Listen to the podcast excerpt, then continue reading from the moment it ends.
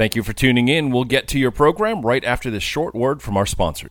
Do you wake up feeling like your best days have passed you by? Omega 3s are essential to the health of your body and cells. Scientists say an imbalance in the omega 3 6 ratio is a major cause of many illnesses. You need testing to know how healthy your cells are. Without testing, you're only guessing. Test yourself at home and start feeling better today. Find out how by calling Rick Kroll at 305 933 4219.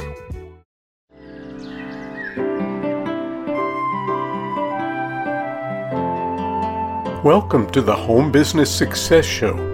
Join us as we speak to home business entrepreneurs for tips, tricks, do's, and even don'ts for running a successful home business. Welcome, everyone. I'm Hank Eater, also known as Hank the PR Guy, host of the Home Business Success Show, and you're listening to bizradio.us, all entrepreneurs all the time. We'll be joining my guest right after my two cents marketing minute. I've talked before about using story brand framework, and you'll can you can expect to hear it from me again. Are you building a landing page? Lead with your customer's pain point and built-in solution. For example, turn school failure into success for your neurodivergent child with our proven system. That puts them into the hero category where you want them to be, and it grabs their attention with a solution to their pressing problem. There's a lot more. I'd suggest you read Donald Miller's Building a Story Brand to create landing pages and websites that will hook them every time. My guest today, Sam Liebowitz, popularly known as the Conscious Consultant, has more than 30 years of business experience and is a dynamic facilitator, mentor, speaker, and healer. Sam is a successful serial entrepreneur who has owned and operated a number of companies, making him a sought after authority. Sam is the author of two best selling books, including Everyday Awakening, the number one empowerment bestseller that has inspired and changed the lives of countless people. He also serves as host of the Conscious Consultant Hour, a popular radio program where he discusses personal growth, mindfulness, and spirituality. Sam is the owner of Talking Alternative Broadcasting, a media outlet that gives voice to alternate ideas, and Double Diamond Wellness, a wellness center in Manhattan. Sam has been a speaker at multiple venues in New York City, including a featured speaker at TEDx Upper West Side. Welcome to the show, Sam. Uh, thank you so much for having me on your show, Hank. I really appreciate it. Oh, you're welcome. Thank you for being here. If you would, please tell us uh, simply in, in a nutshell and however you want to put that, what it is that you do. Well, uh, that that that that one question could take the whole show because I do a lot of different things. Um, but what I like to focus on right now is my role as the executive producer of TalkRadio.nyc, um, really focusing on helping entrepreneurs and conscious professionals and business owners to get their message out to the world, to tell their story, like you were talking about Story Brand, which is a wonderful book, um, and and help people to to really become thought leaders and to raise the awareness of their audience. our brand, our brand for the station is to uplift, educate, and empower the world, our listeners. And I look for people. I love to connect with people who have a message that's uplifting, educational, or empowering in some way. Yeah, if you would tell me a little bit more about Talk Radio NYC. Well, Hank, as, as you very well know, internet radio has been around for decades. And, and I've been running the station now for the last 13 plus years. And we're really uh, an, an online version of your traditional talk radio station. Um, except that because we do things online, we do things a little differently. We don't just stream the audio; we stream the video as well. We we simulcast out to all the major uh, social media platforms. And then we record things while they're live, and then we put out the recording afterwards as a podcast. You know, everyone thinks of podcasting these days, and they think, "Oh, podcasting is great," uh, yet people don't realize that a lot of especially our audience they love the live interaction that there's still something about even if it's recorded as long as it's recorded live with the little flubs and the ahs and the ums in it as long as it's not too egregious it, it makes the recordings more authentic more real. And i think people really desire authenticity these days yeah, authenticity is definitely in demand these days because there's so much noise out there. Yes. And then when someone finds what they think is an authentic voice, they're attracted to it and they want to they want more of it. So yeah. Um at one time you had uh talkradio.nyc you had it in a studio, but over time you transitioned it into a home based business. Uh, I would assume that the pandemic had something to do with that. I think it had everything to do with it. I mean, I'm no stranger to home based businesses. Uh, I, have had home based businesses in the past. I mean, back in in in in 9-11, I was working from home. Thank goodness. Um, and then uh, uh, when the pandemic came, and and I really sort of attribute this to I guess the the personal development work that I've done because and, and also the fact that my wife is Chinese and we kind of knew what was going on in China before it got here. So that when the lockdown order came and I remember that day I was in the studio. I, I I, the, the order came down from Governor Cuomo at the time. We, we finished our last show on Friday afternoon. I backed up everything to the external hard drive, disconnected it, put it in my knapsack, looked around the studio and said, okay, what do I think I need to work from home? Packed in everything that I thought I needed, came home and immediately started to figure out okay, at the studio, I have all this equipment. I have mixing equipment, compressor, and the phone system, and all this stuff. How do I get all of that to work from home now? And so I had a, a new laptop I had bought just a couple of months before and I started working with my assistant who was already working virtually for me. Uh, Emily was wonderful and she moved back to Pittsburgh um, after her internship and I decided to keep her on because she was so good. So I was already working with people virtually.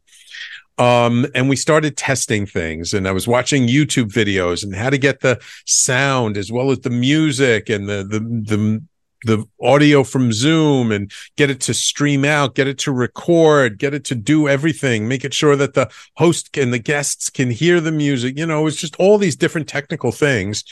And it took a bit. It, it wasn't like it just happened overnight. It took a long weekend. And at that time, our first show of the week was on a Tuesday evening. And after that long weekend of testing, you know, Tuesday morning, everything seemed good. And we launched uh, the Tuesday night show without a hitch. And it was great. And so now all of my hosts were, were doing it from their home. And then it really, in a way, opened me up to being able to work with people virtually around the globe. And since we've gone virtual, I've had hosts from as far away as London, England to Sydney, Australia, and all across the United States, which, you know, me being a native New Yorker, as you know, Hank, I have no problem with talkradio.nyc having hosts all over the world because, you know, as a native New Yorker, we know New York is the center of the universe. So I'm okay with people being all over the place. yeah, uh, that sounds like what Woody Allen used to always tell us. You know, New York. That's that's like you know, everything else revolves around that. Absolutely. Yeah. Yeah, you know, I think your evolution was somewhat similar to the evolution of bizradio.us because our station owner, Matt Matan, he had quite the studio at one time. I had been a guest on one of on his own show a few times in his studio. It was a beautiful studio.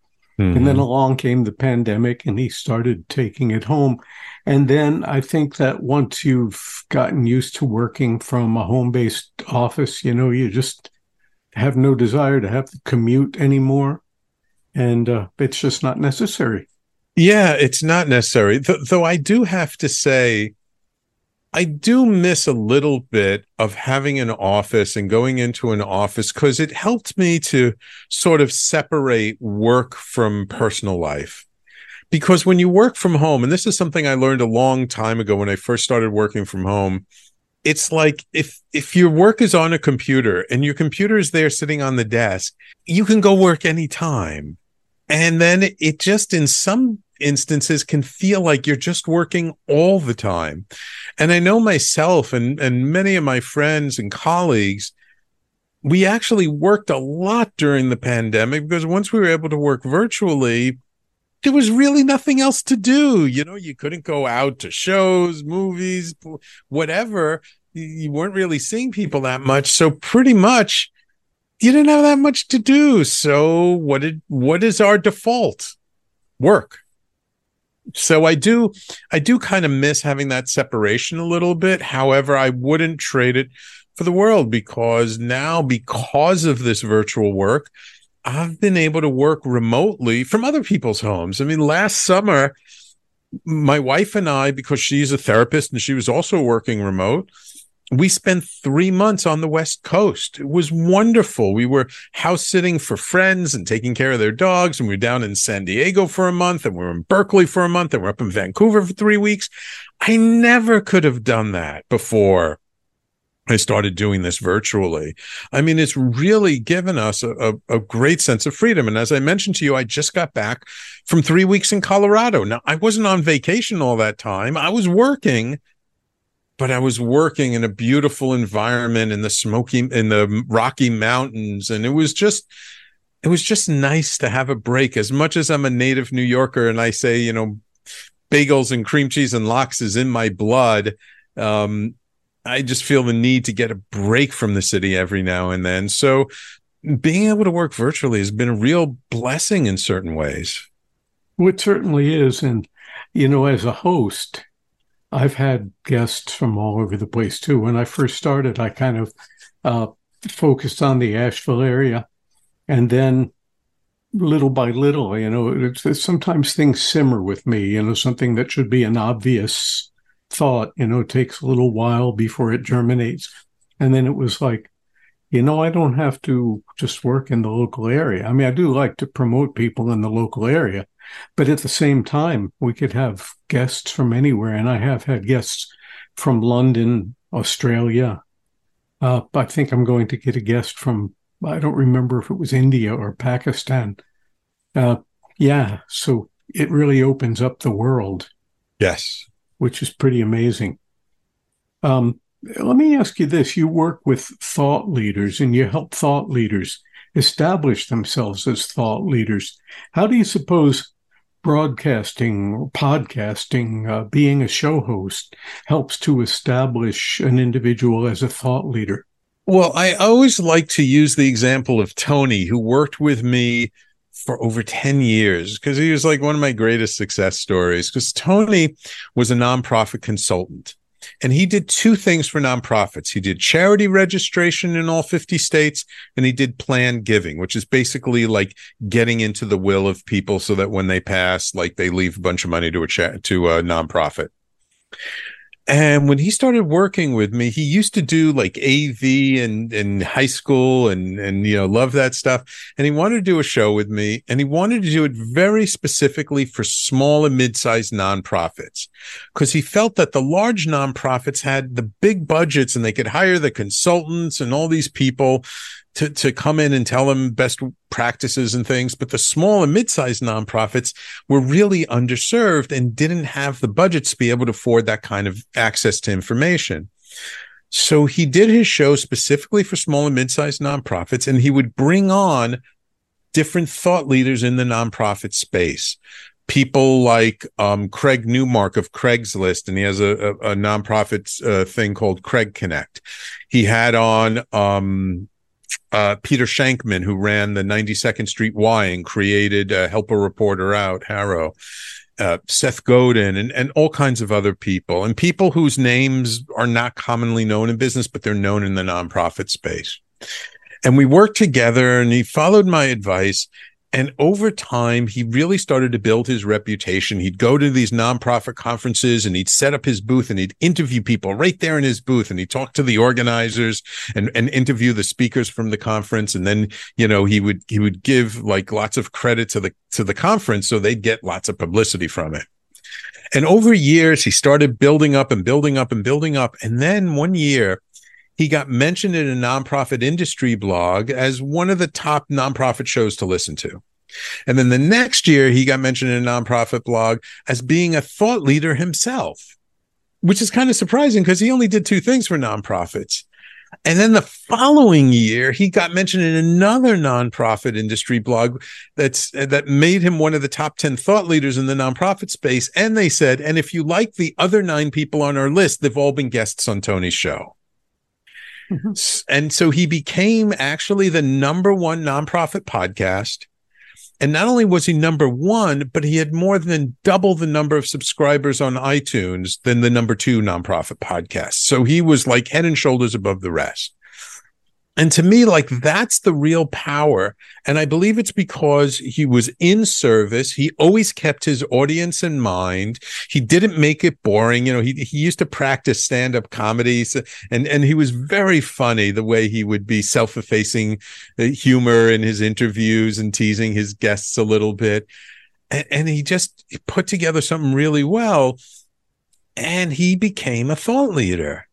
And and what was funny was because of that reputation, he started getting calls for all kinds of things that he didn't even do. Someone call him up and say, "Hey Tony, can you do a marketing plan for my nonprofit?" No, sorry, I don't do that. Let me refer you to someone. Hey Tony, can you do me a prospect research plan? No, sorry, I don't do that. Hey Tony, no, sorry, I don't do that. And so what he did is he created this consortium of aligned professionals and he used to refer out all this business to them for people who would come to him and because he was referring them business, they would refer him business. So not only did it help his reputation, it helped his brand and it helped his business. Plus, he got, because he was such a popular in the nonprofit space, he ended up at one point, I think he had five sponsors for his show simultaneously.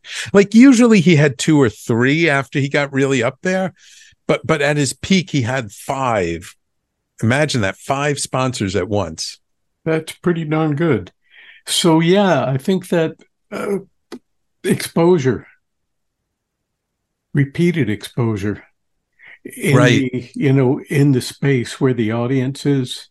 Well, it's is, also what what Seth Godin says: the long tail of marketing. It's not about a short, quick hit necessarily, but it's about putting out valuable information on a consistent basis, and over time, you become more and more findable and then as more people find you, it's not necessarily about going viral, but it's about getting known.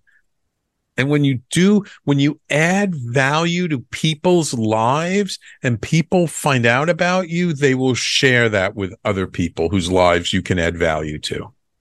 Right. And the more others share you, of course, the more you just keep getting out there. And that makes you a thought leader whether you exactly. see yourself as the thought leader. That's the thing. Some people who are thought leaders are surprised by that because they never really thought of themselves as being thought leaders, mm-hmm. but they consistently did things, including, as you say, which is one of the most important things, giving massive value to right. their audience.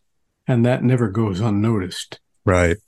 And although, as you say, I work with thought leaders, I would say more, I work with aspiring thought leaders, people who want to be seen as a thought leader in some particular niche or some particular industry. And by them doing that, working with me, we can help them to accomplish that goal. But people come to me for all kinds of different things, not just for thought leadership. They use their show as a social media strategy. They use their show as a content creation strategy. They use their show as a business building tool. There are all kinds of strategies in which you can use a show to really serve your business. And especially when you're a home based business where you, you're trying to do a lot with not that much. You really want to leverage your time as much as possible. And one of the beautiful things about having your own show is you're leveraging your time because you're working not just one on one, you're working one to many. I mean, it, does it take some effort to get the word out? Absolutely. I mean, that's why people come to me because we handle all the technical stuff so that they just kind of show up and do their genius, arrange for their guests, do their content and go about their day. And we handle all the technical stuff for them. Yeah, that's an aspect that a lot of people have trouble with. And I know some people who are absolutely brilliant and they say, there's two things I don't do. One is tech, and the other is whatever that one individual. But I always hear they say there's two things. Yeah. You know, one told me it was tech and math. so they hire, you know, a, a bookkeeper and an accountant. And right, right, right. Or tech and finances or Yeah, or tech and marketing, something like Mhm. that. Exactly. You know, this time is really flying by. I'm really enjoying this show, and I think that you've shared a lot of really great information. If there was one bit of advice you could give to entrepreneurs about getting themselves out there, what what might it be? Um, th- the one thing I would say, and the biggest mistake I see people making, that when they're delivering a talk, doing a show, doing a webinar, whatever it is, it's always keep your audience in mind. Is this really serving the audience that you want to serve? Now, you don't have to serve everybody. You want to have a well defined niche and you want to know who is really your audience, who's your tribe. But it, it, there's an old acronym someone told me called wait. Why am i talking? W-a-i-t and so you always want to keep in mind is what is coming out of your mouth? Is it giving value to the people listening your, to you to what you're saying because so often people think they're giving value, but they're talking about stuff that actually most people don't care about. Maybe it's a little too personal, or maybe it's a little too basic, or maybe it's just not apropos for the people you want to reach. Right, or maybe it's too self-serving. So Yeah, too, too much of an infomercial or a commercial, and nobody cares. Exactly. Nobody cares what how much you know until they know how much you care, right? That old There you phrase. go. I love it. You know, we're we're basically out of time. So the last thing I'd like to ask you is how do our listeners get in touch with you? Oh, I'm real easy to get in hold of. My email address is sam at talkradio.nyc. Or you can find me on all the major social media platforms. Sam Liebowitz, L I E B O W I T Z. You can connect to me on LinkedIn, Facebook, uh, Instagram, uh, uh, YouTube. We're everywhere. All of the above. Well, All thanks for above. being here. Thanks for being here with us today. And for our listeners, tune in every Wednesday at 11 a.m. for the Home Business Success Show here on bizradio.us. Before I go, I want to tell you that there are some great resources available to home business entrepreneurs. You are not alone in the wilderness in your home business. The Home Business Success Community has your back. We're an online membership support community of like minded home business entrepreneurs. Contact me to find out more. Just go to bizradio.us, scroll down to shows, find my picture, and all the contact information will be there.